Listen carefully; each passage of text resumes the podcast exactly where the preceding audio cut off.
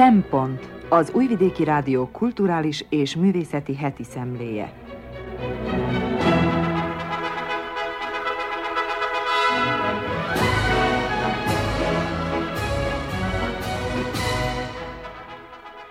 Jó napot kívánok! Köszöntöm az Újvidéki Rádió hallgatóit.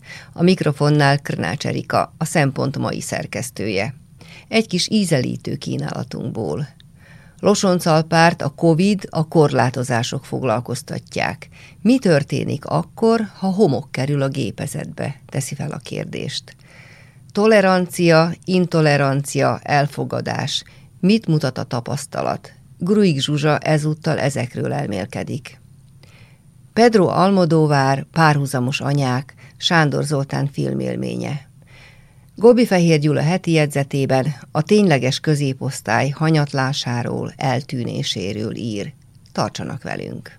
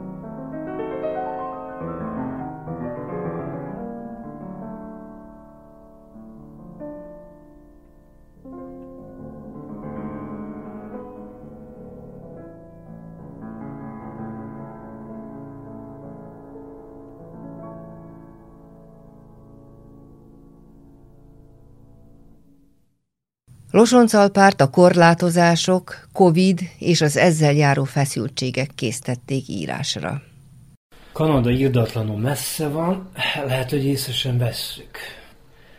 Ám a képek akkor is lenyűgözőek, dühös, patetikusan deklamáló, telgépkocsi vezetők hatalmas karavánt alkotva nem csak a közlekedést bénítják, hanem még a fővárost is birtokba kívánják venni. Mód felháborodtak a még mindig itt tartózkodó, és ki tudja melyik mutációt produkáló vírus kapcsán életbe léptetett korlátozások okán. És persze fontolgathatjuk eközben azt a tényt is, hogy a világ úgy fest, hogy a közlekedés és a vonatkozó logisztika szereplői bármikor homokot önthetnek a gépezetben. Párizs viszont például közelebben hozzánk, mint Ottava, ugyanis ott is érdemes megfigyelni a felsorakozó harckocsikat, amely a kanadai példa láttán felbuzduló, kisse az epikonságot kockáztatva, kilátásba helyezett hasonszörű zendülés kibontakoztatását hivatottak megakadályozni. Amúgy is célszerű lenne rögzíteni a járvány eleje óta időről időre fellobbanó lázadás féléket, a különféle karanténok, bezárások ellen, ám ha belefognék annak a részletezésébe, hogy mi történt Németországban, Belgiumban, és milyen felháborodások társultak mindenhez másutt is, úgy ezen írást a végtelenig nyújthatnám. Mellesleg azok, akik esetleg nem hisznek a régi, iskolásra kalapált definícióban, miszerint az állam a legitimnek mondott erőszak szervezete, az vesse tekintetét az interneten köröző képekre, videókra és egyebekre, nézzük meg, hogy hogyan rúgnak a rendvédelmi szervek földön fekvő, fetrengő emberekbe csizmájukkal, hogyan törik meg testüket. Ám itt most nem a testi fenyítések, a testi megaláztatás panaszos leírása, vagy az erőszak nélküli világ áhítata, hanem bizonyos háttérmozzanatok taglalása következik. Odaképpen két lelki vagyok a pandémia során kibontakozó lázadásokkal, mérgelődésekkel, dű kitörésekkel kapcsolatban. Természetesen a pandémia által kiszabott korlátozó intézkedések, kényszermechanizmusok szemben állnak azokkal a meghatározottságokkal, amelyekre ezenkor esküszik, ésd az emberek, dolgok úgymond korlátlan cirkulációja. Csak hogy az mellett, hogy roppant nehéz megkülönböztetni a konkolyt és a búzát ezen lázadásokkal kapcsolatban, vagy hogy miközben ezen lázadók a hangjukat hallatják, túl sok híglevő kérdés göngyölődik, az is megfigyelhető ezekben a lázadásokban, hogy az ambíciók által kivetett horog messzebbre nyúl, mint a korlátozások okán életbe léptetett reakció. Ami utóvégre nem tekinthető valami furcsaságnak, hiszen aki figyelemmel kíséri az internet mozgásrendjét, az könnyedén észreveheti az értelmezők intenzívebben, mint bármikor korábban faggatják a világ sorsát, meghatározó kapitalizmus alakulását, méghozzá nem is akárhol, hanem a legnagyobb magazinokban, folyóiratokban. Akadnak eközben olyanok is, akik derűs arccal azt harsogják, hogy a pandémia okán elszenvedett áldozatiság, fájdalom majd megtérül, és a kapitalizmus újjáélet. Az ellenkező póluson azok állnak, akik úgy hiszik, hogy karnyújtásnyira van a fennállóval szembeni alternatíva elérése, csak akarni kell. Minden esetre adódnak olyan lázadásformák a kényszerintézkedések kapcsán, amelyeket határozottan rühellek. A kanadai is ilyen például, amelyre az eszelős jobboldal volt titkos szolgálati emberek, figyelem után kapkodó katonatisztek gyakorlata nyomta rá a bélyeget. A szakszervezetek nem is tartják figyelemre méltónak, voltak éppen el is utasítják.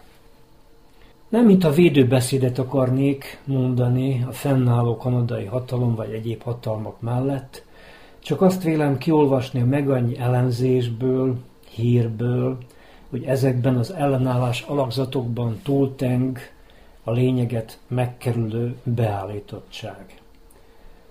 Ráadásul mindez párosul reflektálatlan, dobálózó, kvázi elméletekkel, amelyeket hol jogosan, hol jogtalanul összeesküvés elméleteknek szokás minősíteni.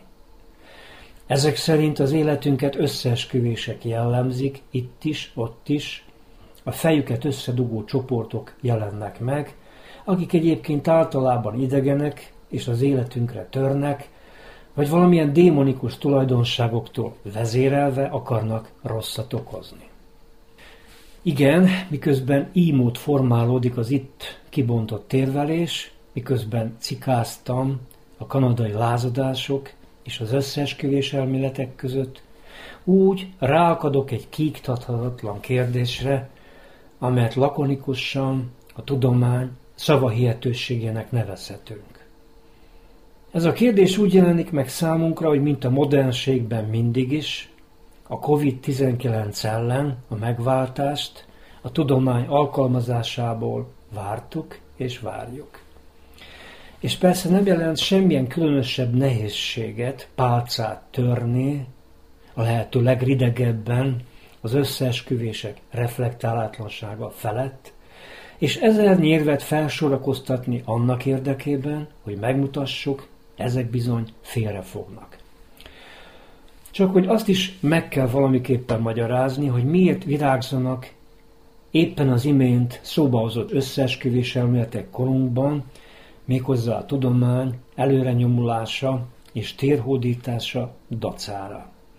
Hiszen az összeesküvés elméletek kicsúfolják a tudományt, például azt a domináló alakzatot, amely a zónózist minősíti a pandémia okának. És amikor az összeesküvés elméletek valamilyen titáni hatalmi ambíciókkal bíró személyeket jelölnek ki a pandémia okának, akkor pontosan ez történik, azaz ezen elméletek arra törekszenek, hogy a tudomány nevetségessé váljon. Az összeesküvés elméletek nyilván ott bírálhatók, hogy nem ott ragadják meg a dolgot, ahol kellene. Mondjuk a biotechnológiai gyógyszerészeti iparban olyannyira érdekel Bill Gates, tényleg bírálatot érdemel, mert úgy ténykedett, hogy őrizte a szükséges vakcinákkal kapcsolatos monopólium jogát, számtalan ember gátolva abban, hogy hozzáférjen az elengedhetetlen immunitás eszközhöz. De az, hogy az lenne itt a perdöntő, hogy a jelzett ember obskurus világhatalmi pozíciókra tör, pusztán szemfényvesztés. Csak annyira igyekszik hatalmat biztosítani magának, mint más tőkések és más hasonszörű játékosok. De még mindig érvényes a kérdés, miért is inog a bizalom a tudományban? Mi tépázza a tudomány megingathatatlannak hit tekintélyét? Abban a tudományban, amely a fölvilágosodás büszkesége volt, amelynek fejlődését egybekötötték a haladással, és amely nélkül az életünk ma nem képzelhető el.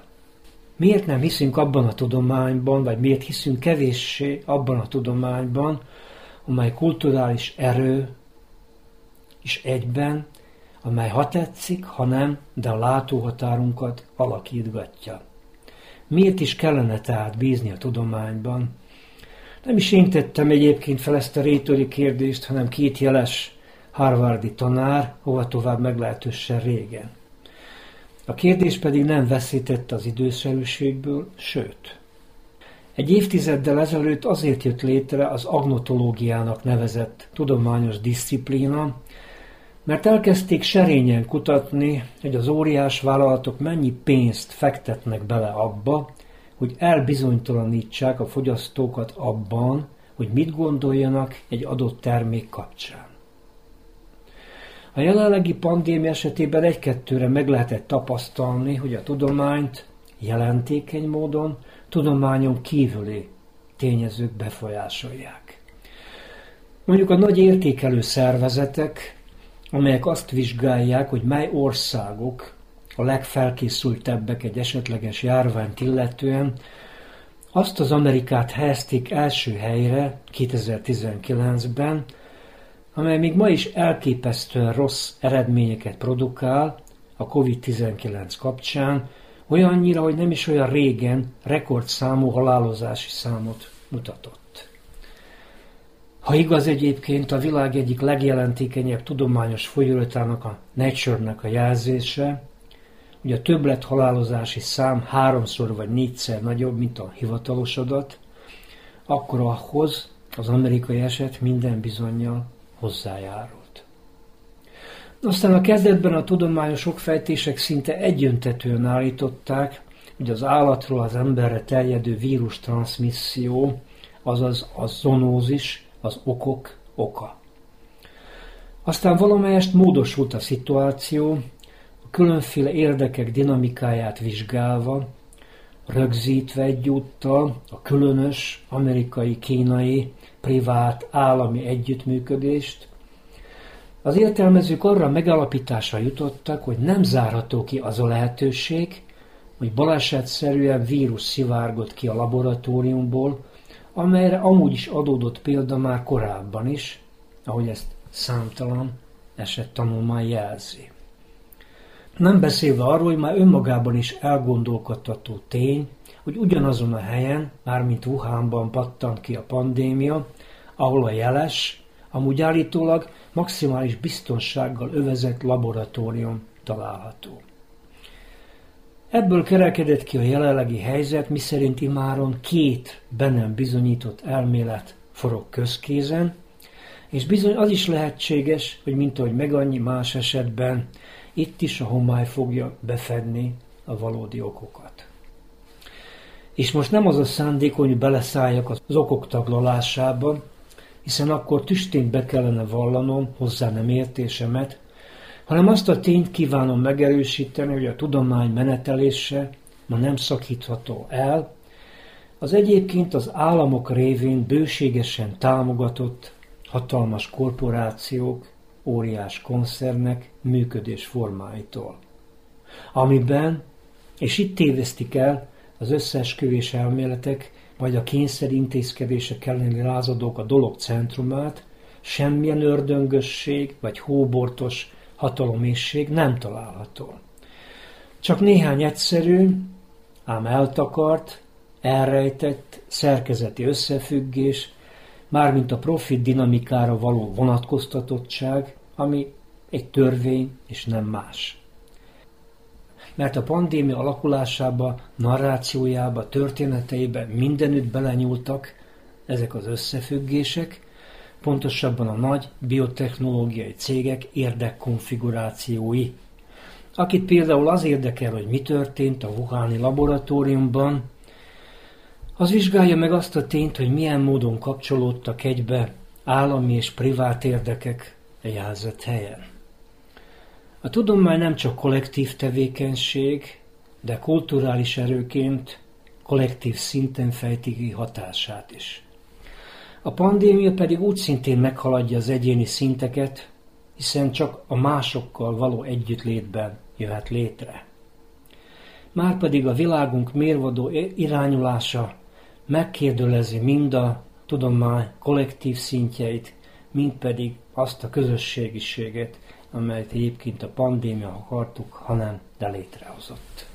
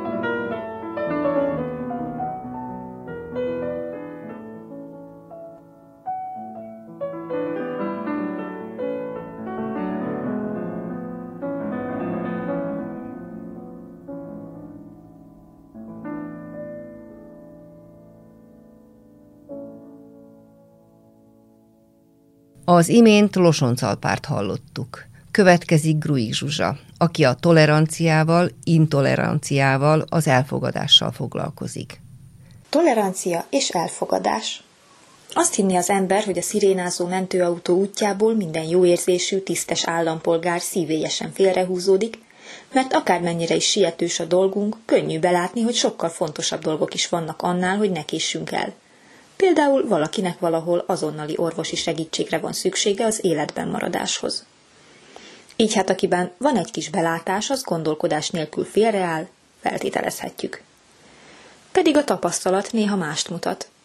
Amikor nagyvárosban éltem, a nagy forgalomban mindig akadt néhány sietős autóvezető, aki a saját dolgát helyezte a mentősi elé. Vagy éppen a tűzoltói elé.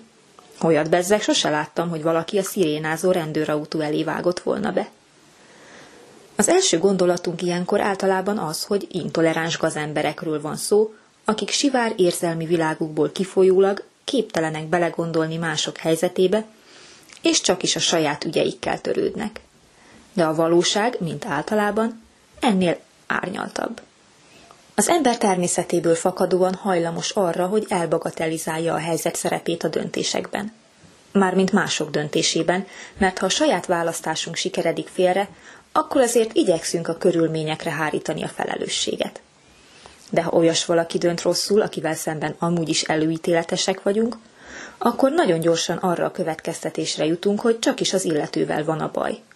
Ha azt látjuk, hogy a cigánygyerek erővel elveszi a játékot a társától az oviban, már is meghozzuk az ítéletet, a szülei nem foglalkoznak vele, különben is a génjeiben van az agresszió. Pedig valójában egy embert nagyon sok minden motiválhat erőszakos tettekre, az agresszió, mint személyiségvonás csak egy ezek közül.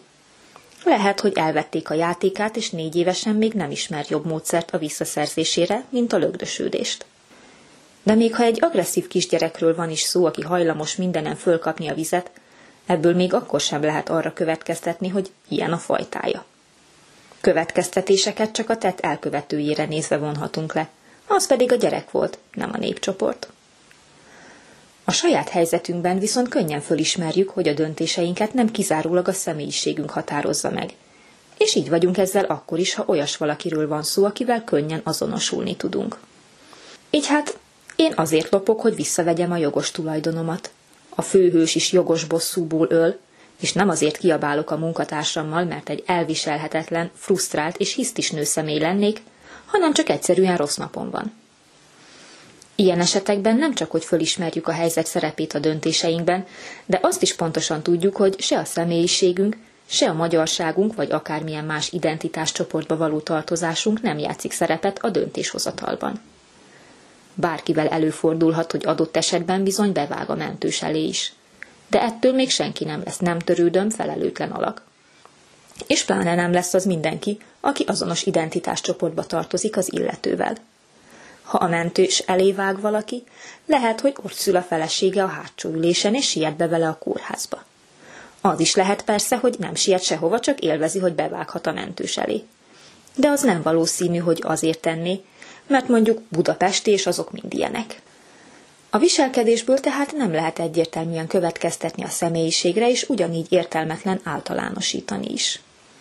Az Európa szerte növekvő nemzeti öntudatnak nem feltétlenül kellene együtt járni az előítéletességgel és az intoleranciával. Az előítéletesség növekedése öngerjesztő folyamat. Ha azt látom, hogy mindenki igyekszik olyan iskolába iratni a gyerekét, ahol nincsenek például cigány vagy sajátos nevelési igényű tanulók, akkor ez válik természetessé, és nagyon valószínű, hogy a normát átvéve én is ezt fogom tenni. Nyilvánvaló, hogy előítéletekkel nem csak népcsoportokat lehet sújtani. Bármilyen társadalmi csoport célpont lehet. Például az idősek, a gyerekek, a fogyatékkal élők, a pszichiátriai betegek, a kétkezi munkások, a sok gyerekesek, az elváltak.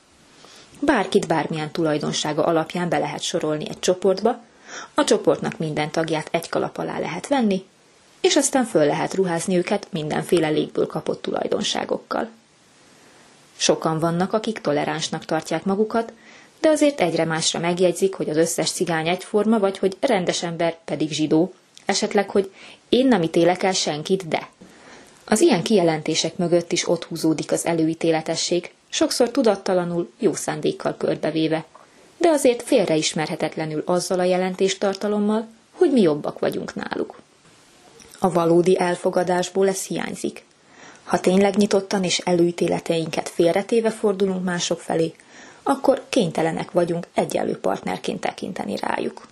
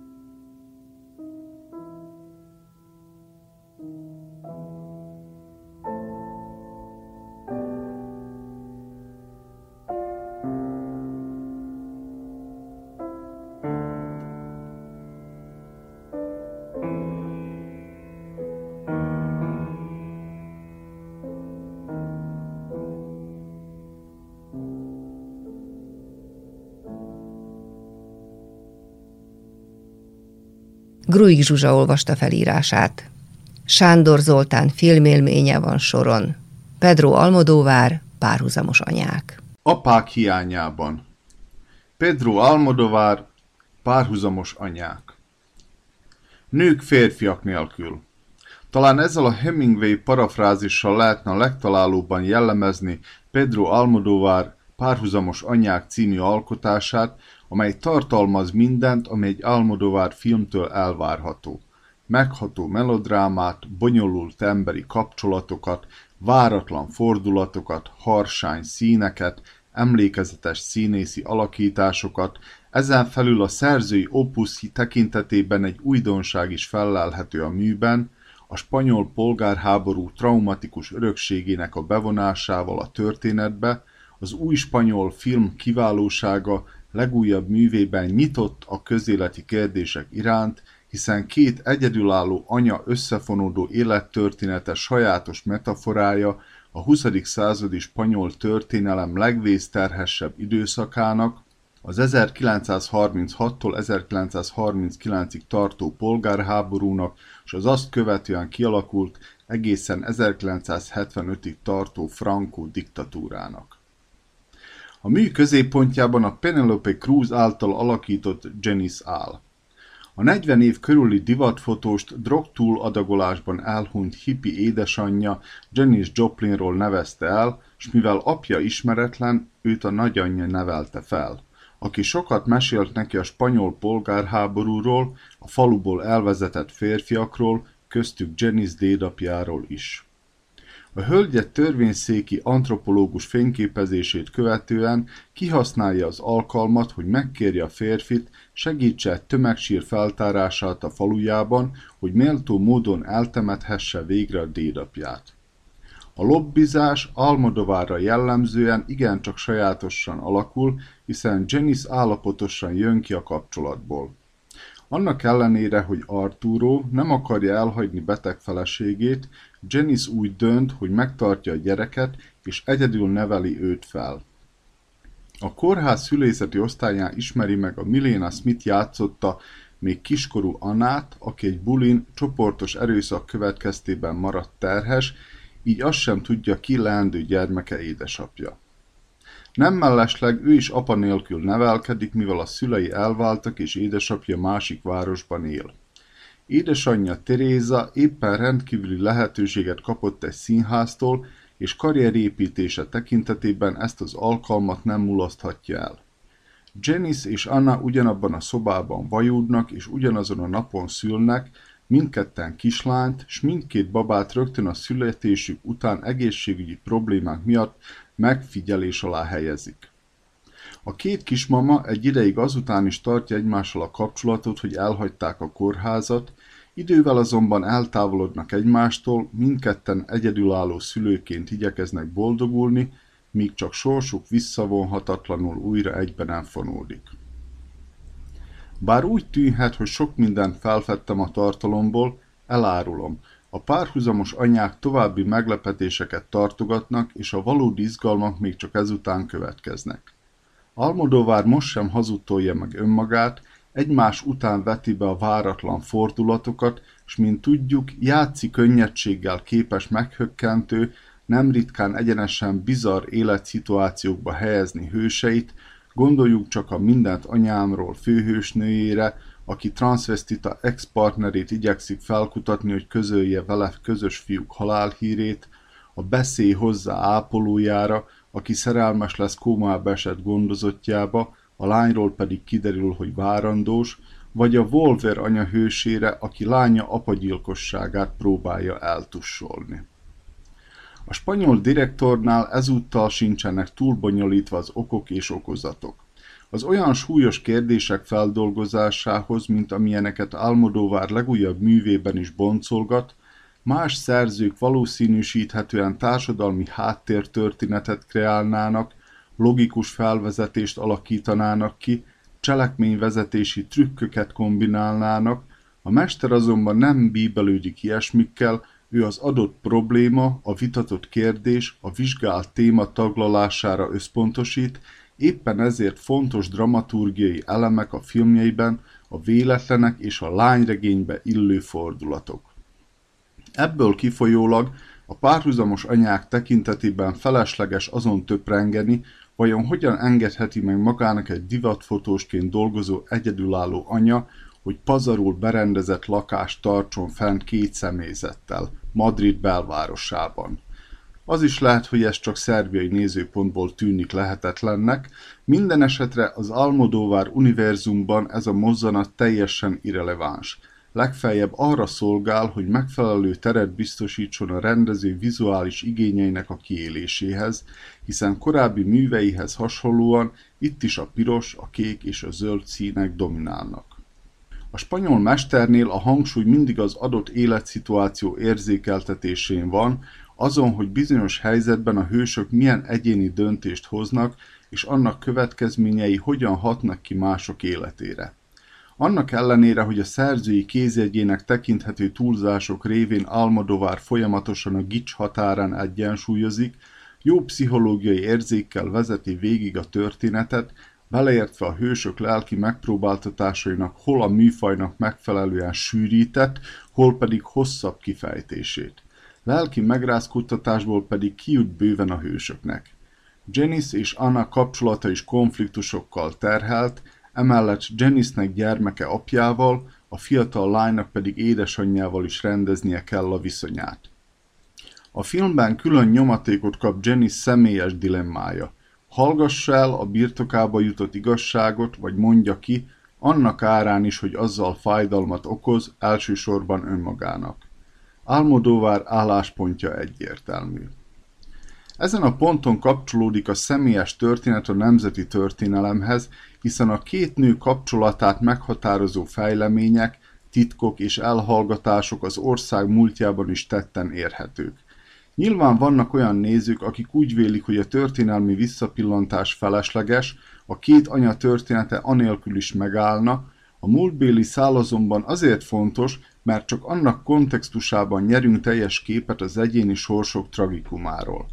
Almodovár azt sugalja, hogy az, hogy nagyon sok gyerek apa hiányában nevelkedett, és nevelkedik mind a mai napig, egy nemzeti tragédia következménye, a kibeszéletlen múlt révén öröklődnek a traumák, ne feledjük, mindkét filmbéli anya és apa nélkül cseperedett fel, sőt, Janice-t a nagymamája nevelte, és bár a megbékélés nevében annó fájtlat borítottak a múltra, s mindenkit amnestiában részesítettek, a múlttal való szembenézés nélkül alig ha lehet megszabadulni a vészterhes időszak nemzedékeken átívelő traumájától, hiszen a szülők megrázkódtatása kihat az utódok egészségére. A spanyol polgárháborúval kapcsolatos finom utalások egyébként az egész filmet átszövik. Teresa például Federico Garcia Lorca egyik legutolsó drámájával, a Rosita leányasszony, avagy a Virágnyelv című művel turnézik Spanyolország szerte, nem véletlenül a népszerű spanyol költőt és drámaírót ugyanis egy falangista kivégző osztag lőtte agyon és holttestét egy jelöletlen sírba helyezték, akárcsak Janice dédapját és a többi falubeli férfit. A spanyol mester egész életműve az emberi kapcsolatok, a szeretet, a barátság és az összetartozás vizsgálatáról szól. Legyen szó hagyományos vagy választott családról, különböző szexuális irányultságú szerelmesekről, vagy szülő-gyermek, mindenekelőtt anya-gyermek viszonyáról. A párhuzamos anyák egy drámai erejű, fordulatokkal teli, a mindenki számára a legjobb megoldást kereső, szenvedélyes Almodovár melodráma. Penelope Cruz lenyűgöző alakításával. A záró jelenetben a feltárás alatt álló tömegsír körül összegyűlő falubelieket látjuk, a film a főhősnő hivatására is utalva egy felemelő képben teljesedik ki, hangsúlyozva a múlttal való szembenézés szükségességét.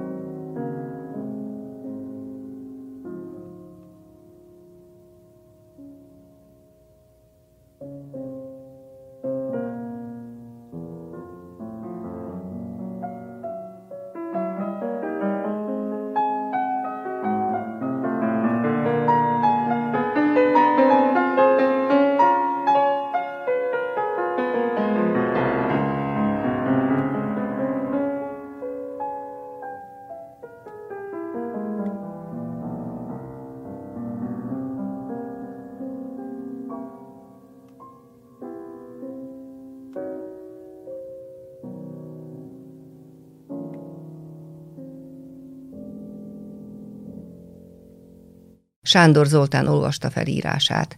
Gobi Fehér Gyula heti jegyzetében a középosztály hanyatlásáról, eltűnéséről és ennek következményeiről szól. Elit csere a Politika című belgrádi napilap vasárnapi számában nagyon érdekes cikkeket jelentetett meg azzal a címmel, hogy elit csere Szerbiában. A címről ítélve úgy tűnhet, hogy a közelgő választásokra céloz, lehet, hogy éppen ez a látszat volt az olvasó csalogató cél, de a cikkírók tulajdonképpen azt az egész világot átfogó folyamatot kísérlik megvizsgálni, amely néhány évtizede már zajlik, egyes következményeit már látjuk is, más következményeit pedig a társadalom tudósok igyekszenek megjósolni.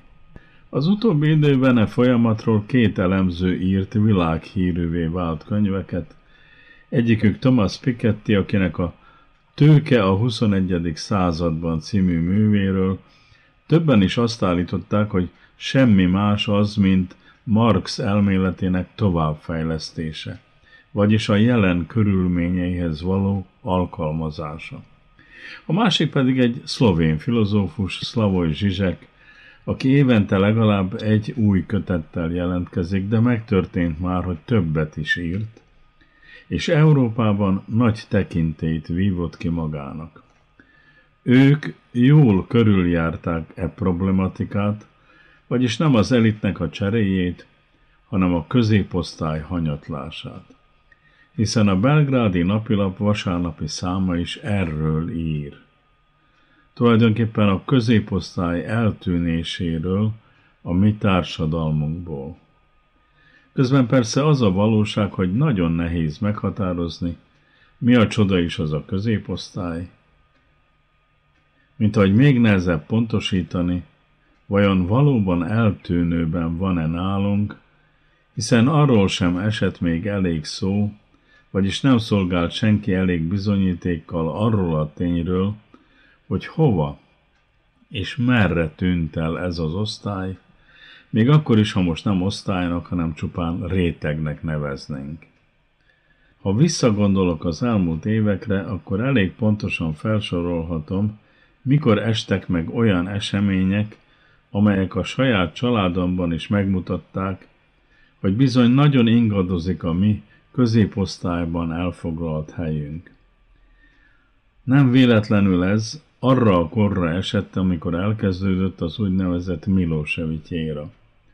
A két lányom éppen kamaszodott, és szinte egyszerre kezdtek el azon sopánkodni, hogy mi ugyan elláttuk őket mindennel, ruhával, vettünk pianinót, könyvekkel, de nem vettünk nekik az akkor számunkra óriási összegnek tűnő pénzekért, vagy Adidas vagy Spike, már nem emlékszem a logóra, tornacipőket. Márpedig aki a társaságban valamicske elismerésre is számított, az pont ezekben a cipőkben kellett, hogy pompázzon. Mindenféle vitákra került sor a családban, már nem emlékszem, miféle gorombaságot mondhattam, mire abba hagyták e téma emlegetését. De ott abban a pillanatban rá kellett döbbennem, hogy hiába voltam elégedett az állásommal, a munkámmal, hiába reméltem, hogy majd a gyerekek is beiratkoznak az egyetemre a középiskola után, ahogy mi is tettük valamikor. Ez az előre megírt sors nem lesz elég a számukra ahhoz, hogy nekik is sikerüljön bekerülni az úgynevezett középosztályba. Emlékszem, hogy nem csupán nálunk, az egész szocialista táborban veszettül csökkenni kezdett a kereset, csökkenni kezdett a munkahelyek száma, és egyre kevesebb lehetőség nyílt az úgynevezett társadalmi feltörésre, vagyis fogyott a levegő körülöttünk. Kétségbe esve olvastam akkor a Jugoszláv Kommunista Szövetség központi bizottsága által alapított és Szergei Kraiger által vezetett testület jelentését, hogy mit is kell tennünk, hogy valamiképpen kikecmeredjünk a gazdasági válságból. Ebben a szövegben főleg frázisok voltak. Én nem igen találtam semmilyen használható utasítást, és nem látszott semmiféle kiút, amelyen el lehetett volna indulni. Mikor visszagondolok, rá kell jönnöm, hogy akkor a vezető tisztviselők mellett a munkásosztály felső rétege képezte ezt az elképzelt középosztályt, amelynek biztos állása, vagyis megfelelő keresete, háza vagy lakása, gyerekeinek megfelelő oktatása volt. A Kreiger vezette testület nem volt képes olyan indítványt adni, amelyet követni lehetett volna. Tulajdonképpen még egy kísérlet történt a középosztály megmentésére, az pedig a még mindig közös államban egy horvát közgazdász, Ante Markovics vitte végbe, aki olyan gazdasági programot terjesztett a szövetségi képviselőház elé, amely valóban életképesnek látszott, és pár hónap elteltével működésbe is lépett. Nem véletlenül persze, mert a gazdag európai országok is mögé álltak, kölcsönöket adtak, megpróbálták megőrizni ezt az országot. De nem sokáig tartott ez a fejlődés, kiderült, hogy a köztársaságban már kialakult, a köztársaságokban már kialakult, és valódi hatalommal rendelkező elitek már nem törődnek másokkal, nem érdekelte őket a közös jólét, csak saját hatalmuk, meg persze a jövedelmük. Ennek megőrzésével törődtek. Tulajdonképpen egyedül az érdekelte őket, hogy ők legyenek a győztesek saját szemét dombjukon, nehogy más legyen az úr. Aztán helyi összeütközéseket, belháborút robbantottak ki több helyen, és Markovicsnak meg a mögéje sorakozó elitnek távoznia kellett. Ebben a helyzetben nagyon gyorsan szegényedett a társadalom.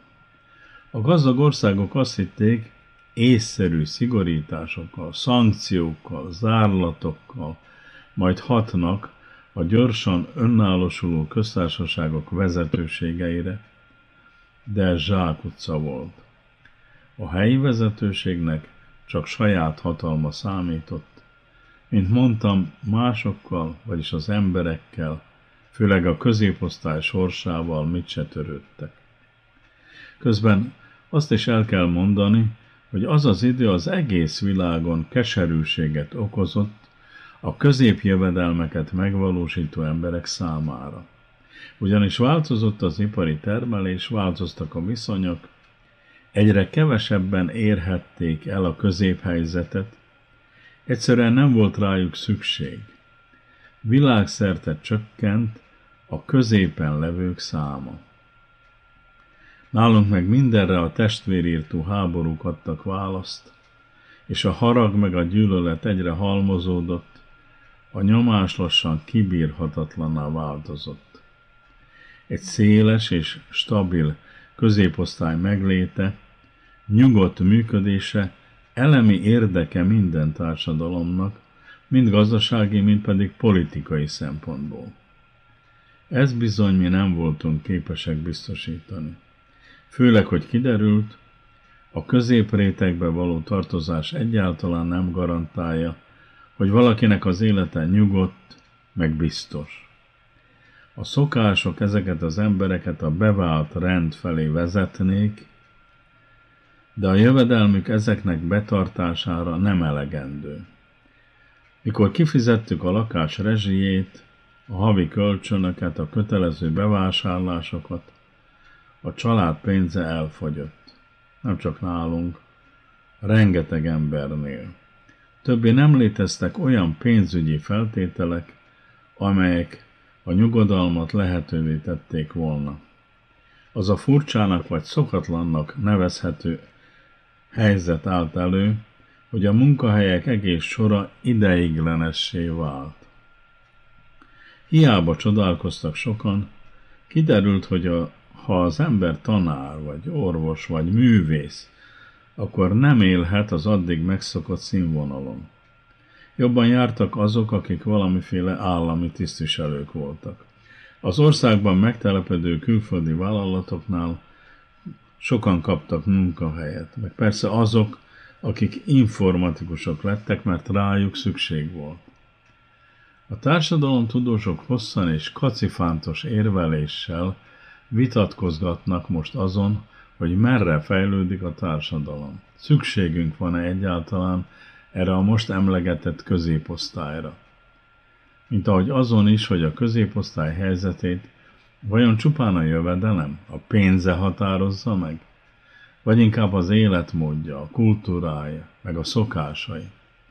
Ez azért is fontos, mert az emberiség évszázados fejlődése során mindig a középosztály volt az a réteg, amely szinte mindig irányította ezt a fejlődést. A kultúráról most nem is beszélve, hiszen a kulturális élet megbízható alapja, meg vevője, megrendelője és pénzelője volt. Ha eltűnik, kiveszi át a szerepét. A belgrádi napilap cikkírói szerint nagyon nagy szükség volna vigyázni az ország középosztályára, mert az garantálja a demokrácia megvalósítását, az ország biztos fejlődését, vagyis a nyugodtabb életet a jövőben. Nem tudom, igazuk van-e az elemzőknek, de egy biztos. Valóban jó lenne, ha életünk hajója végre nyugodtabb vizekre fordulna, mert ez a bizonytalanság, ez a sok izgalom, amely az emberek között uralkodik, és amelyhez most a még jelenleg dühöngő járvány is hozzájárul, egyre nehezebben elviselhető. Sok ember belebetegszik vírusok nélkül is.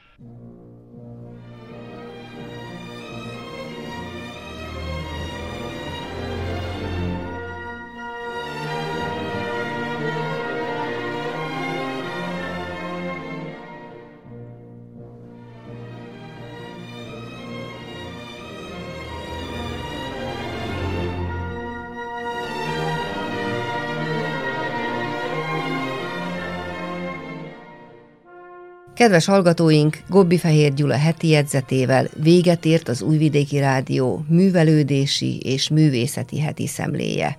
A munkatársak Losoncalpár, Grui Zsuzsa, Sándor Zoltán és Gobbi Fehér Gyula, valamint Sancai Bolya műszaki munkatárs nevében köszöni megtisztelő figyelmüket a szerkesztő Krnács Erika. A műsor természetesen az interneten is meghallgathatják a www.rtv.rs.hu honlapon a viszonthallásra.